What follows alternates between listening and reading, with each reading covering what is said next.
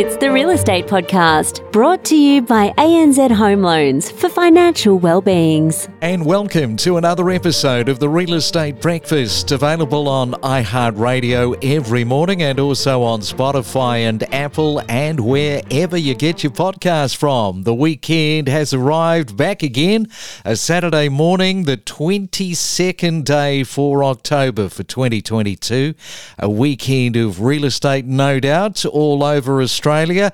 And if you're doing anything around property, good luck in the challenge of either selling or buying or transacting with the paperwork. If you're an agent, an auctioneer, even a lawyer, sometimes lawyers work on the weekend, even though they would never admit it. And remember, don't go to the local electrical shop to buy some light fittings in the belief that you know enough about electrical work. Get a Sparky to do the job. I know it is a real hassle at the moment getting a contractor, especially with wait times, but trust me, it is better than you croaking. Remember, no second chances if you get enough current passing through your body, which zaps out your heart.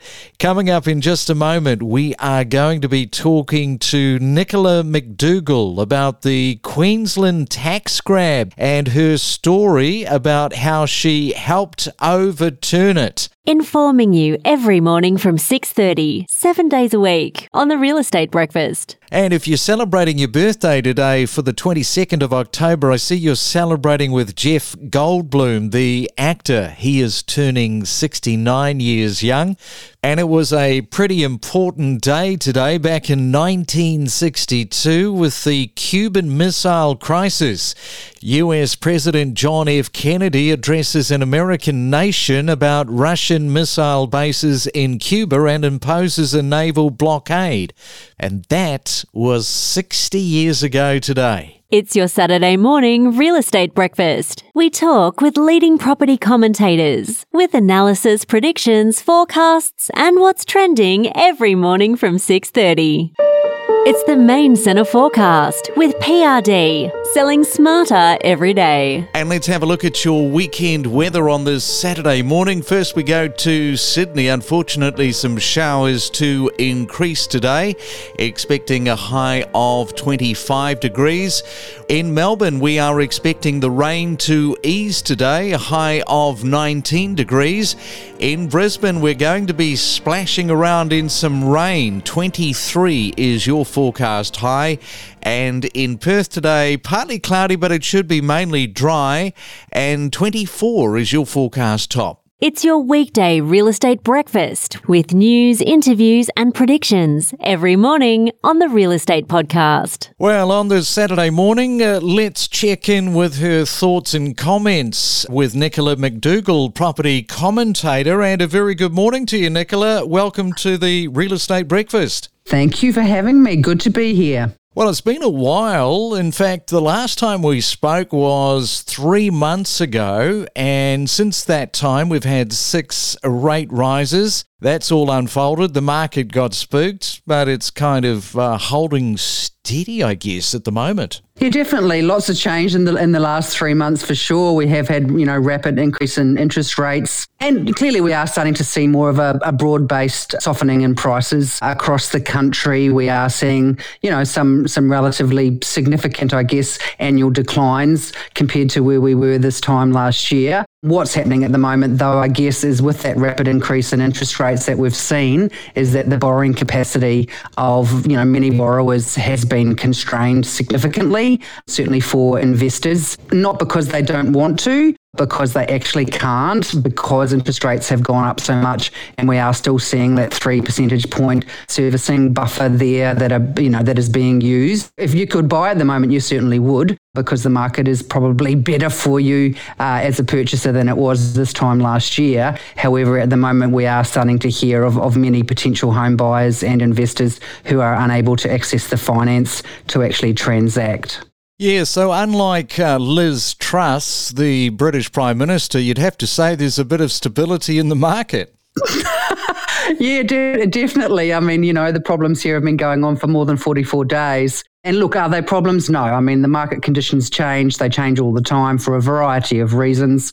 Uh, for those of us who've been doing this for a long time, They have changed very quickly. Normally, markets are quite slow to turn. Obviously, we had that massive increase in prices last year, and we are starting to see clearly prices going down. Um, and then we throw into that mix the fact that interest rates have, you know, increased at the fastest level in decades. Clearly, there's some nervousness out there. However, I am certainly hearing from people on the ground that people have made peace with the change in interest rates that have happened so quickly. And those educated home buyers and investors recognise that the market conditions at the moment present far more opportunities for them to purchase well than this time last year, when unfortunately some people got a bit carried away and were prepared to pay above odds for, for properties.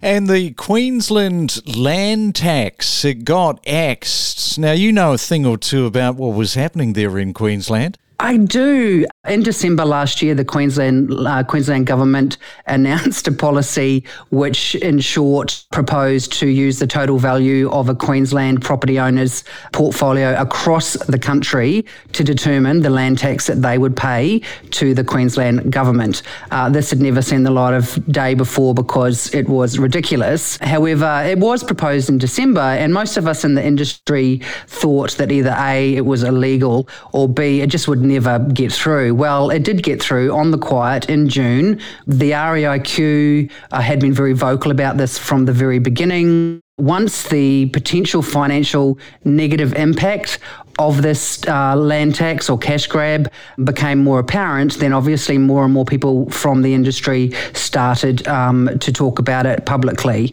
At PIPA, we every year for the last eight years have produced what we call our annual investor sentiment survey. And every year we ask a standard set of questions to investors, and we also ask questions that are about things that are happening at the moment. So this year we actually asked investors if they had sold a property in the last two years, where they had where they had sold a property, why they had sold a property, and we also asked investors if they what their selling intentions were for the year ahead and the reasons why they were considering selling.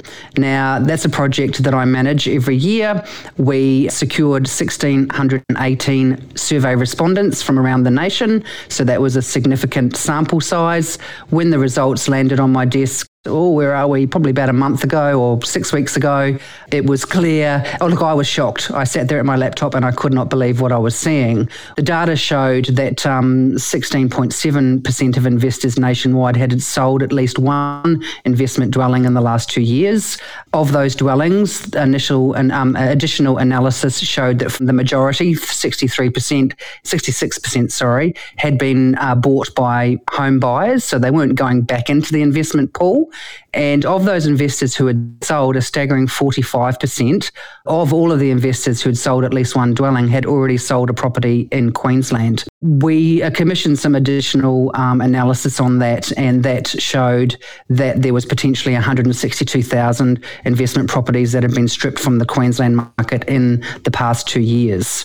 So, needless to say, we spent some quite some time uh, preparing the report. We released it on a Thursday, which obviously it created um, a, a, almost like a national media frenzy, I suppose. So we released it on the Thursday, and the Friday week later, the Queensland land tax uh, was shelved. Well, it's a sort of a David and Goliath sort of a moment. You're never sure when you take on something like that whether you'll be successful, and clearly you were able to help in the decision to overturn it. I think it was just, you know, vital as well that I don't think, you know, this policy was clearly a bad one from the very beginning. I think as well what was important with our survey was it actually created the first piece of research which actually showed why, well, one of the main reasons why rental markets around the country have such a critical undersupply of properties because there was a lot of different theories that are being bandied about and no one really understood, you know, from the start of COVID to now, where the hell have all the rental properties gone? You know, we've got critical undersupply across the nation, record low vacancy rates everywhere, especially here in Brisbane and in Queensland. Everyone was kind of clutching at straws about why has this happened when we've had nil population growth. Obviously, the international borders were closed even without the land tax result, it was actually a very important piece of research to be produced to actually give some clarity on what the heck is happening out there. Because at the moment, we are seeing people that have nowhere to live, and we're obviously seeing a massive increase in, in homelessness. All right, well, plenty of passion coming through there, Nicola. We'll leave it there. Thank you once again for coming on to the Real Estate Breakfast and enjoy your weekend. You too. Thank you so much for having me. We connect you to the best real estate information across Australia. The Real Estate Podcast.